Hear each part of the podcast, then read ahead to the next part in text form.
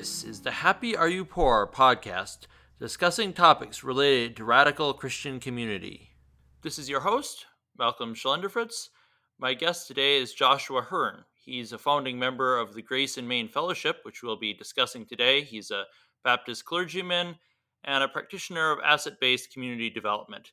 Hi, Joshua. I'm so glad to have you joining me today. Thank you for having me. It's good to be here. And, to get the conversation started, could you just tell us a little bit about the origins of the Grace and Main Fellowship, how it started and how you became involved with it? Sure. Grace and Main was started in late 2009. It was originally, I guess it started with a Bible study, a group of people gathering in an apartment to read together and to pray together and to talk. And I don't think there was really any design for it to be something more than that. There's really 5 people who showed up to once a week to pray together and read together and talk. But it seems the Spirit was moving in that, and we began eating together, and we began to find other ways to share life together in little ways. And then after several months of life like that, we stopped and looked around, and we realized that we were eating together once a week, we were praying together a couple of times a week, we were reading the same things, we were having really in-depth and serious conversations about what it meant to follow Jesus in our place and in our way, and what it meant to get involved more fully in the lives of those experiencing homelessness, poverty, addiction, hunger in our city. We were talking about moving downtown. We were talking about sort of reshaping our lives toward this calling. And so we stopped and we said, well, maybe this isn't a Bible study like we thought it was. Maybe there's something more here. Maybe God is cultivating something in among us. And so we spent some time praying together about that, reading together about that, talking together about that. And at the end of that, we said, well, maybe we're one of those intentional community things we've heard about, or maybe we can be. And so we decided to give that a try. And now, about 12 and a half years later, we're still doing it. It has, of course, in 12 and a half years, it's looked different ways over the years. But we still share life together. We still pray together. We still find ways to be community. And we're still deeply involved in sharing life and solidarity with and among people experiencing homelessness, poverty, addiction, hunger, here in Danville, Virginia. Yeah, that's really beautiful, and I like the way you put it, that you came to realize that maybe you weren't just a Bible study after all, that it grew up with no initial intention to start an intentional community. I've just been talking with someone about how too often intentional communities start out with some kind of like grand blueprint and building, physical buildings or buying a piece of land before the friendships and the mission and purpose have been allowed to evolve organically. So it's always beautiful to hear about how really the best communities just do seem to kind of grow up spontaneously. And we're just sort of a wild plant that we then later try to figure out how to cultivate in a good way, as opposed to having just like the sort of the straight garden rows that are planned out and have to be exactly this, and it's going to grow exactly like that. And I think there's something good in wildness sometimes. Mm-hmm. Yeah, it's an interesting, of course, if you don't do something, nothing will ever grow, but that something has to somehow be, fluid enough to allow the Spirit to work instead of, imposing something on it. It's always interesting to hear that a community is ecumenical. And for you, what does that mean, and how does it shape the ongoing experience of the community? Sure. So for us, it is it's not only a sort of an aspirational statement, but it's also just a statement of what is the case, right? That our community is made up of sort of widely varying types of Christians. With different backgrounds and different experiences, and so we've had it feels like we've had just about one of everything, at least. We've certainly had Baptists and Methodists and Catholics and Episcopalians and Pentecostals, we've had a little bit of everything. The only thing we haven't had, Malcolm, is to the best of my knowledge, we've never had an Orthodox member. And I'm pretty sure that if we get that one, then we get bonus points from Jesus for like completing the set. It's like when you hit for the cycle in baseball, right? If you collect one of everything, right? So no, but it's also a commitment sort of to the way we do shared life and community, is that we are bound together by following Jesus and by some basic commitments. But ultimately, we want to be able to be united in spite of the diversity of thought on some things, so that we don't have to all agree about everything. But it can instead trust that the other is pursuing Jesus' way in the way that is most intelligible and most comprehensible to them, and that ultimately it matters more that we give our lives over to the way of Jesus than the particular expression of how that looks in the moment. And one of our members with a long experience of homelessness has reminded us on more than one occasion that there is no quiz at the gates of heaven, right? There won't be a theology exam, thankfully, because I'm not certain any of us would make it if that was the case.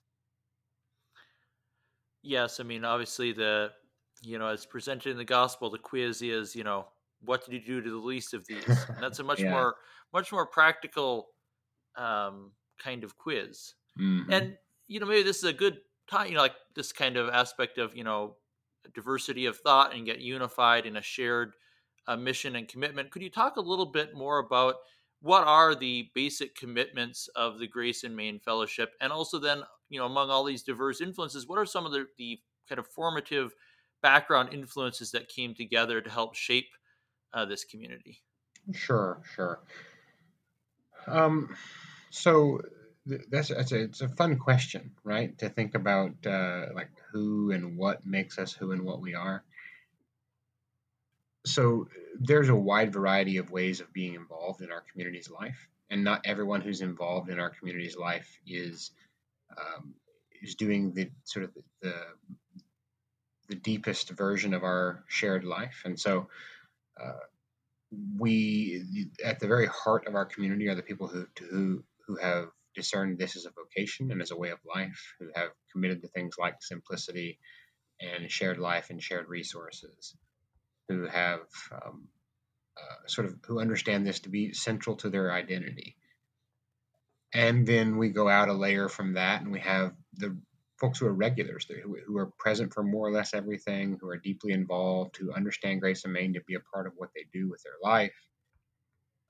And then we go out another layer, and we have people who are there often, who might show up to prayers or meals, not with the same level of regularity, not with the same level of commitment, but it is still something meaningful to them. And we keep going out until we have people at the very edges who like Grace and Main and who kind of want to see it happen, and who are who might show up to one or two things every so often. But at the very heart of our community, the sort of the core commitment, we do hold sort of the Apostles' Creed as sort of a basic statement of what it is what it is that we believe, what it is that motivates our shared life and our way of living. And then we are committed to things like nonviolence and to solidarity with and among people experiencing homelessness, poverty, addiction, hunger. We are committed to making decisions in ways that don't just shift risk to people who are least able to support it or mitigate it. We are committed to sharing life and ultimately sort of the practice of radical hospitality, so opening our homes and our lives to make room for people who need a place to stay and a place to be, not just a bedroom, but a household and a family and a way of life. That's sort of central to what we do. And when we look at the biggest influences on what we do and how we do it, obviously there are there are communities that have been deeply influential on our understanding of what shared life means. And the Catholic Worker is certainly a strong influence, the works of Dorothy Day and Peter Maurin, but also Quitanilla Farm in Georgia has been an enormous influence on our way of thinking about what we do and how we do it. We have visited a number of communities that we think of as being mothers and sisters and grandmother communities, but those are Quitanilla and the Catholic Worker are probably two of the biggest influences. Rutba House in Durham, North Carolina, has been a dear friend and an influence on us. And then when we get down to like the writers and thinkers who've been influences, of course, I already mentioned Dorothy Day and Peter Maurin, but also, Dietrich Bonhoeffer has been deeply influential. Howard Thurman has been a big influence on our way of thinking about poverty and discrimination and community building. I have to, obviously I'm going to mention asset-based community development people like Scott McKnight and Peter Block and Melissa Browning. I will personally say that Thomas Merton has had an enormous influence on my own understanding of the teachings and way of Jesus. And as such, Merton has had an influence on the life of the community. I have to warn people occasionally that yes, I am a Baptist clergyman, but I'm a Baptist clergyman who, first off, is not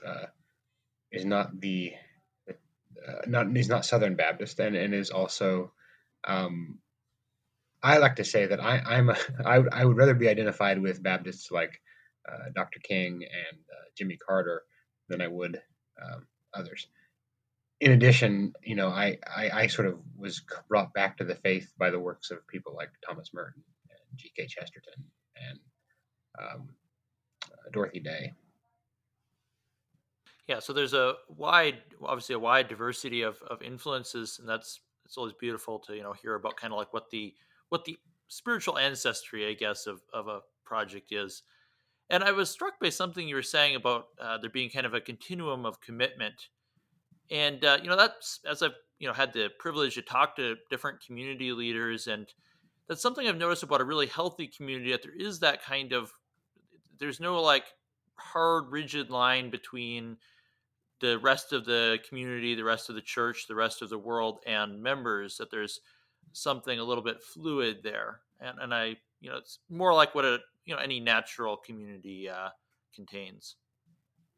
Yes, I think that having some of those, I think of it as a porous barrier, right? That I think it is it's wrong to assume that any one person is always in one of those sort of layers, right? I think that we probably shift between layers for the most part. Some people live sort of on the border between two of those. And depending on what's happening in their lives, depending on what their needs and assets are in the moment, there's shifting there, and that's fine. That's good. That's sort of how healthy community works. And I also thought it was interesting when you were saying, like that you have a commitment to sharing with one another in a really radical way at like the core of the community. So what does that entail? How intense is the sharing of goods? Do you geographically live in the same location or not? We actually live in a network of houses. We don't all share one house or one building. We have a variety of houses, and those houses are owned in different ways. Some of them are owned by the community itself in common. Others are owned by the individuals who live there. Others are owned by outside owners and then rented by the community or by the individuals who live there, but all of the houses are within walking distance of each other. Some of them might be a bit of a longer walk, but nothing more than a couple miles. And so we share that way, and then we also contribute to a common fund, and out of that common fund we cover expenses. So we cover we make sure that everyone has a place to stay and that no one goes without food, no one goes without medicine, no one goes without. And we expect that sort of the core group of our shared life is committing to give sacrificially to that fund to make it possible for us to cover the expenses of everyone. We also, we raise money to fund some of the other work that we do, and we do that mostly through private donations from families and individuals who see what we're doing and want to see it continue. It seems that most communities, even if they start out with kind of a more spiritual focus, it has to move out into the material world, or, you know, it's not fully authentic if you're not willing to commit materially to those that you're, you know, you say you're part of this community. And, you know, that brings up a point that a big part of what Grace and Main does is offer hospitality. Can you tell us both practically and spiritually how that hospitality works in your community? Well, hospitality, you know, there's this temptation to imagine that hospitality is all about either that it's all about providing physical shelter to people, or it's about, especially here in the South, there's this expectation of hospitality is sort of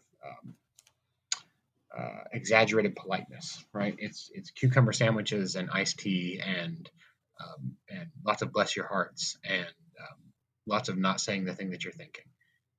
And I don't think that's hospitality either, right? I think ultimately hospitality is any time that we open our lives and ourselves to other people, to make room for other people, both in our lives and our hearts and our thoughts and our prayers, but also in and among our possessions, right? So that it's taking what God has given us and making it available to others who need that or benefit from that.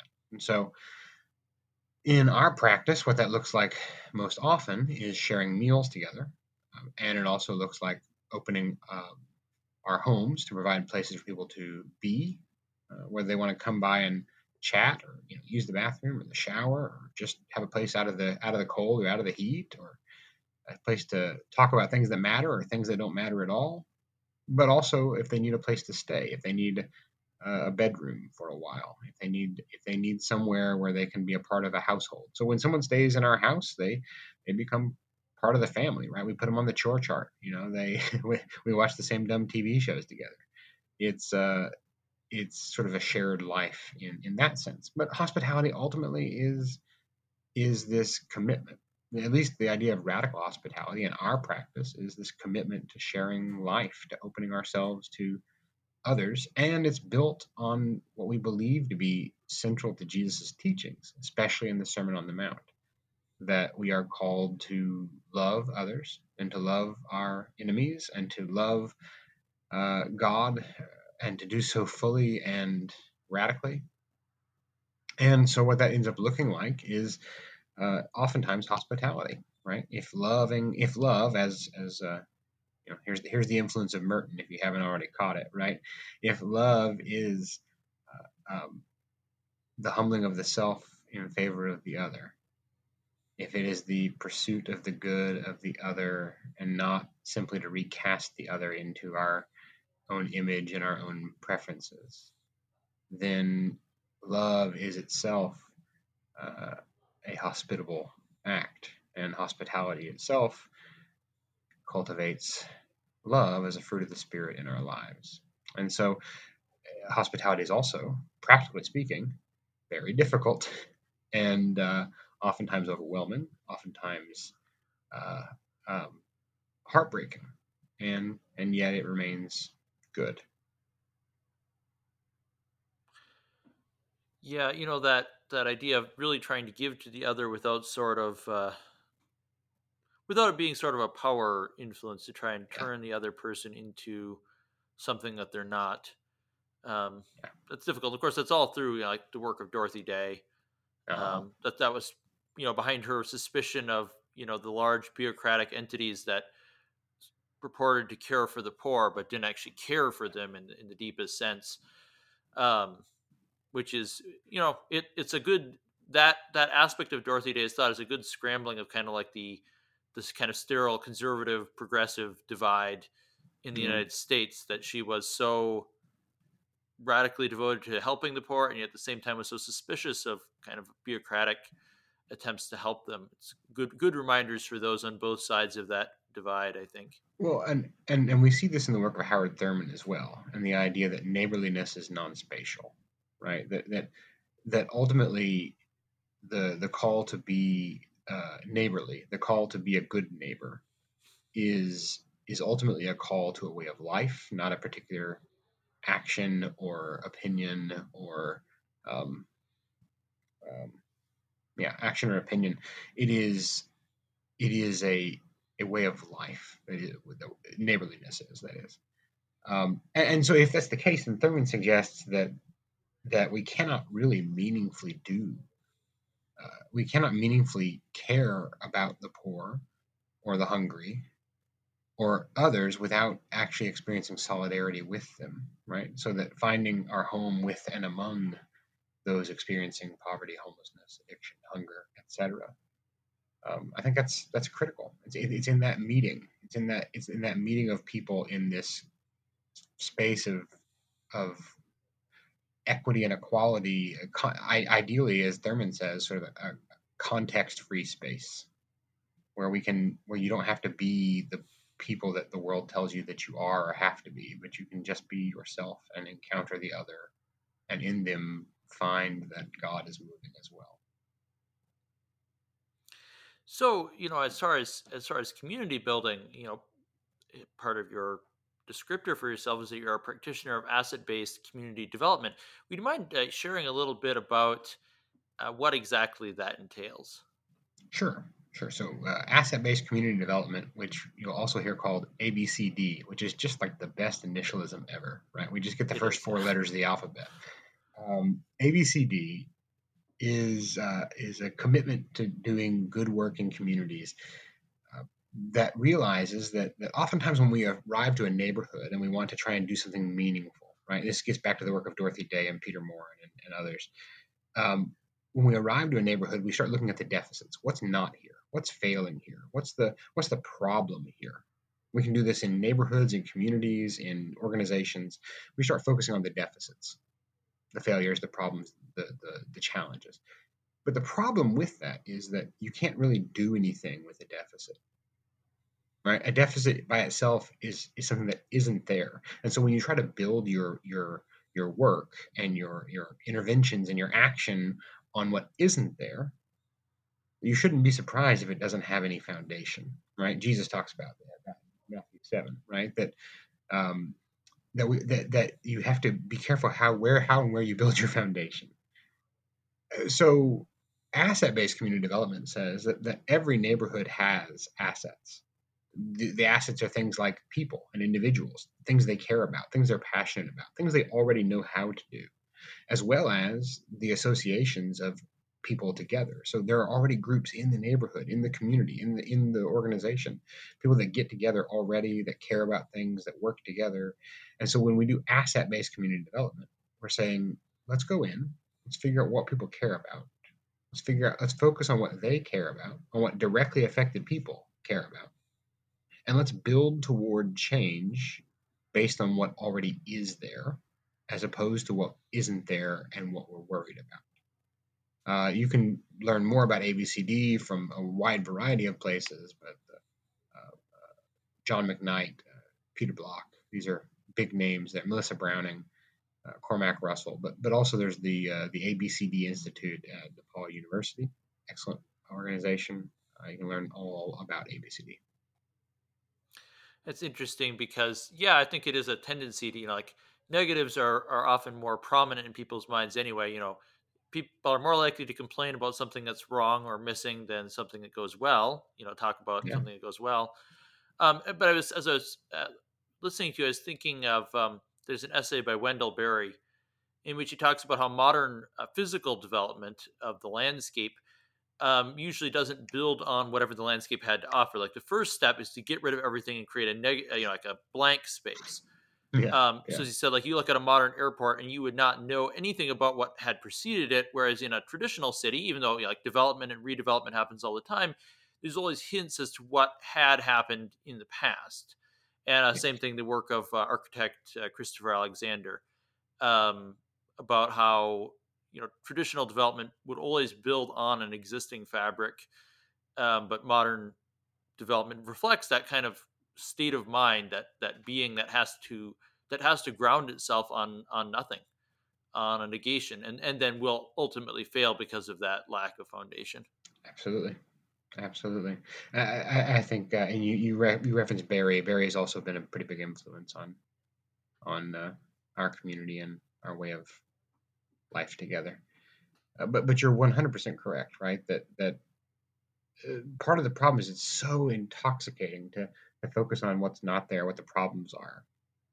But it's ultimately unproductive, and what we find is that if you come in and you come into a neighborhood and you say, well, here's the problem, what are we going to do about it? You're going to spin your wheels for who knows how long. But if you can come in and say, like, what do people care about? What can we do about what they care about? It may not be the one thing that the data suggests to you is the problem, but if you start to build power and start to build change, well, power is contagious. Change is contagious, right? So if we start making change, we actually find that you will address wider problems, but you won't do it so by focusing on the problem itself.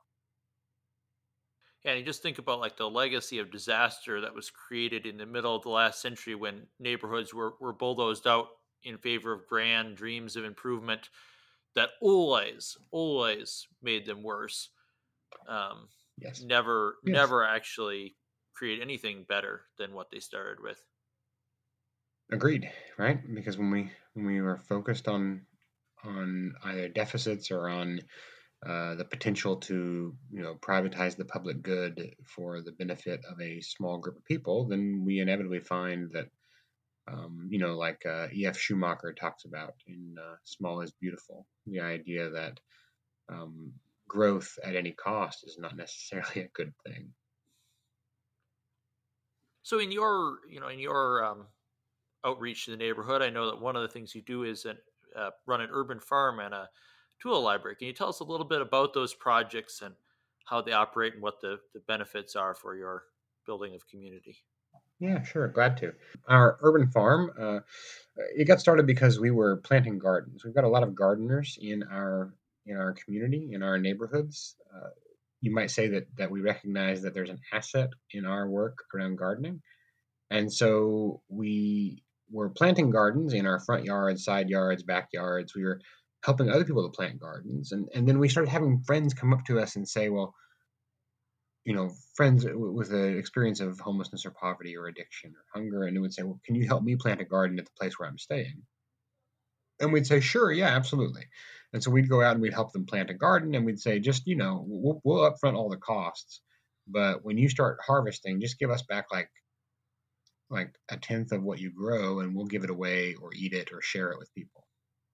And when we went to go check on these gardens later in the year, we discovered that that our folks were already giving away about 60% of what they grew to their neighbors, and that the neighborhood was sort of kind of coalescing around these gardens. And so we said, well, okay, don't give us anything. Just keep doing what you're doing, right? That when the neighborhood kids are coming around to like, get rid of the squash bugs, or they are when the whole neighborhood is making sure that it's weeded and watered and cared for, and they're talking about, you know, tomato sandwiches. I don't know if y'all do tomato sandwiches, but around here it's kind of a big deal when you can finally have a tomato sandwich. So we did that for a while, and then finally a partner organization came to us and said they had an acre and a half of property at the end of one of our streets that they were not going to use if we wanted to turn it into a larger version of our gardens.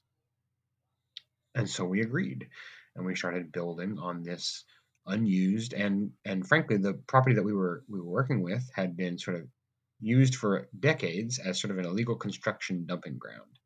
So it needed help, right? But the soil underneath it was good and rich and healthy. And so we went out and we removed trash, and we removed old broken foundations, and we removed asphalt, and we removed broken glass, and we cut down some trees, and we turned those trees into garden beds, like into the barriers for garden beds. And we sent we sent 4 of our leaders to go learn more in sort of an intensive class about how to do gardening in a way that is chemical free and very natural and very resource efficient.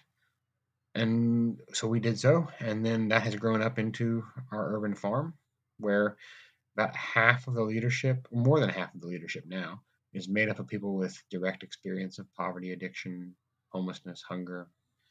And about half of the growing space we use to grow community beds, where we can grow food that we eat, share, give away. And the other half is sort of plotted out for people to have their own bed, their private bed, where they can grow what they want, and then they can do what they want with it. If they want to sell it, that's fine. If they want to eat it, that's fine. If they want to throw it at cars, that's fine by me. Just don't get caught, right? And just to be clear, I'm not suggesting anyone throw produce at cars. However, it holds, though. The history holds that people, by and large, they give away a lot of what they grow, even in their private bed, because generosity is contagious as well. So we grow a lot, and we give it away, and we eat it, and we share it. Some of it gets sold at the farmer's market or elsewhere. And then the tool library is, it's exactly what it sounds like. It is a place where you can borrow tools, hand tools, power tools, mowers, trimmers, you name it, you can borrow it. We even have some tools that you can't borrow because they're just too heavy to move. And so, table saws, et cetera, that you can use on site. Our tool library was actually started by a gentleman who was experiencing homelessness when we first met him, and also addiction. And when he was able to get clean and get stable, we were able to help him find a place to stay and work to do, because he wanted work to do. He had been a carpenter before he'd kind of burned his bridges. And so we were able to get him some tools and help him to start working with those tools to repair houses in the neighborhood, to build things that needed to be builded, to oversee projects in our neighborhood. And then he said, well, if the tools help me, then maybe if we could make tools available to more people, they'd help more people. And so we said, okay, well, what does that look like, Bruce? And Bruce helped us to design the first tool library, which he built into an old shed in the neighborhood that he had once slept in when he had nowhere else to sleep. And so he turned it into the tool library. He wanted a window, because what he loved to do is sit at the workbench, in the morning with a cup of coffee and his Bible, and he wanted to be able to see up the hill to the street in case someone was coming down. He didn't, he wanted to see them coming, and so he put a window into that wall. And we were trying to figure out where to get a window, and he found an old car windshield in an abandoned lot, and he just sort of boarded that into the wall. So for a while, the window on the tool library was an old car windshield, and I like to say that we were the only building in town that was crash tested. But the tool library eventually evolved into, now it sits behind one of our hospitality houses. It is a very large outbuilding, several hundred square feet, and then with an additional like lean-to beside it for things like mowers and outdoor tools. And then it is right next to our urban farm. And so people can come borrow hand tools, power tools, mowers, trimmers, personal protective equipment. Sometimes I even go down there, and they've got one of those straight-armed leaf blowers. I really like that thing. I don't really need it, but every once in a while I like to put it on and feel like a Ghostbuster. And so we lend out tools. And in the summer, pretty much every mower we have will be lent out to someone every day. So they can either go mow their own lawn, or sometimes they go use it to make some money mowing lawns, or sometimes they use the tools they borrow to go volunteer and to help a church or an organization they care about. That's also fairly common. That's really wonderful. I've had experience about how working together on a physical project can overcome all kinds of intellectual and spiritual, social kinds of barriers, that that physical aspect of working together is so important for that. It's really, really beautiful. And something else, that I'm noticing as you're talking is that it's really, really inspiring to me to hear about how the marginalized themselves are becoming part of the community, leaders within the community. Because so often, when an organization or church or community says they care for the poor, that means they do a lot of curing for mm-hmm. the poor. But I was just talking with a friend about how, like some wealthy suburban churches, like they run food banks and soup kitchens, like great stuff, right? But that if a poor person showed up to worship with them, that poor person would not feel at home. They would feel feel out of place. Yeah. The suits are too nice looking and the space is too, so that they aren't like a community for the poor. They're a community that, helps out the poor, and that there's all the difference actually in the world between those two concepts. So it's really beautiful to hear about how you're actually pulling people into that community. It's enormous. It's an enormous difference. And for us, it's critical. We would not continue to exist if we were a community that cared for the poor and others. We are, we're roughly, at this point, we're roughly half and half between people with direct experience of homelessness, poverty, addiction, hunger, discrimination, disability, etc., and those without that experience. And that is, I believe, that's sort of one of the core strengths of what we do and how we do what we do. Because I'm not interested. There are better ways to help. If what we wanted to do was to be a charitable organization that provided targeted intervention around issues of poverty, homelessness, etc., there are better ways for us to do that. But that discounts the importance of community. And so building community with and alongside people, recognizing that not only does my brother Bruce need a place to stay and work and help with his addiction, but I need Bruce. I need people. I need Bruce, and I need James, and I need Daniel, and I need Lisa. I need these people in my life, because my life is less without them. Yeah, being able to receive something back is important, because otherwise it just becomes, if one person in a relationship is the sole giver, it struck me that it's kind of one of the most amazing things I think about our Christian faith, that I remember reading about how all the pagan philosophers knew that human beings should have a reverence towards God, but that they thought we couldn't be friends with God because he couldn't possibly need anything. And in and of himself, that's true, but it's so beautiful that he became a human being with needs like ours, so that we could help him, and then indirectly through the poor, since he became one of them. It's something that sets, Christianity so much apart from all the other expressions where, God gives everything to us, the divine is so much superior, and can't really be on that friendship level unless we can somehow give in return. And it's just amazing that among all the other gifts we received, the ability to give back. It's just an amazing thing. Absolutely.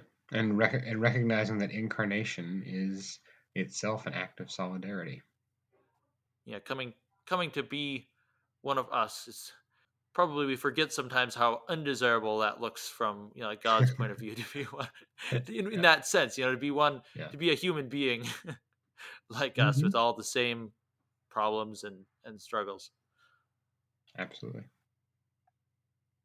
I know, as you in the area, when I was reading about your communities, you're working for justice in the local community. One of the things you do is advocate for tenants' rights. Can you tell us a little bit about what you do with helping tenants? Sure. And so the biggest piece of the reason we even do any work around tenants' rights is because we are made up of people who have direct experience of being a tenant in an unfair or unjust situation, right? And so because these are the assets we have, this experience, this understanding, this knowledge, this is the thing that we care about too. And so oftentimes what it looks like is that we are a place that people can come, and we can help to mediate complicated situations around their relationship with their landlord, their relationship with the building. And while I am not a lawyer, and while none of us are in fact lawyers, there are certain things that we can help people understand about what the law says about tenancy and landlords in the state of Virginia. And so oftentimes the advocacy work looks like helping to answer questions about, well, what is your responsibility? And advocating for things when our friends move into new places, saying, you know, yes, you do need a written lease. And hey, let's look at it before you sign it. Let's talk about what this means. Let's talk about what you're agreeing to. Making sure that people understand these things. And the only reason that we have the privilege to have that conversation is because we live in the neighborhood. We eat dinner with folks. We share life with folks. And they know that that with solidarity comes the idea that their joys are our joys and their suffering is our suffering. And so that it can be things like that, but it also sometimes means that we mediate. We have, on occasion, mediated meetings between landlords and tenants to try to find something like equity between them, to help them understand what their rights are in regards to how they deal with their landlord and how they approach their landlord about issues of justice, but also issues of just the provision of services, right? So that if there's no hot water in the building, well, upon occasion, the landlord doesn't want to fix that because it's expensive to hire a plumber. And so it is our opportunity then to mediate that conversation to say, well, you have an obligation to do so, right? Not only because of the law, but because of who you are as a human being, right? You really should treat other people, you know, like people. And so inevitably it means a lot of that, a lot of education, but also a lot of support. So when we have had tenants who have pushed back against their landlord and been retaliated against, that's when we get to step in and provide support. So they don't lose a place to stay. They don't go hungry. They don't go without medicine. We step in and we make sure that they are stable enough and can continue to pursue justice, pursue equity. So that, mostly that's what it's looked like over the last dozen years. Yeah, it's, you know, important because I know I've seen things where, you know, bad landlord-tenant relationships can really destroy a place. And it's, I think, you know, seems to be becoming more common. So yeah, it's good to hear that there are people, you know, working directly to help tenants in these kind of positions. So, you know, with community in general, like what have you learned from your time about just Christian community in general? And especially, like, what advice would you give to other people who are trying to find or build up Christian ways of life among other people? Yeah, I think the best answer we have to that question is usually something to the effect of, we have had to find our way of being community, and there are so many good examples of community out there, but the idea of just trying to replicate some other community in our shared life is, well, down that way lies a lot of frustration. And so what we've had to realize over the years is that we just have to figure out our way of being ourselves.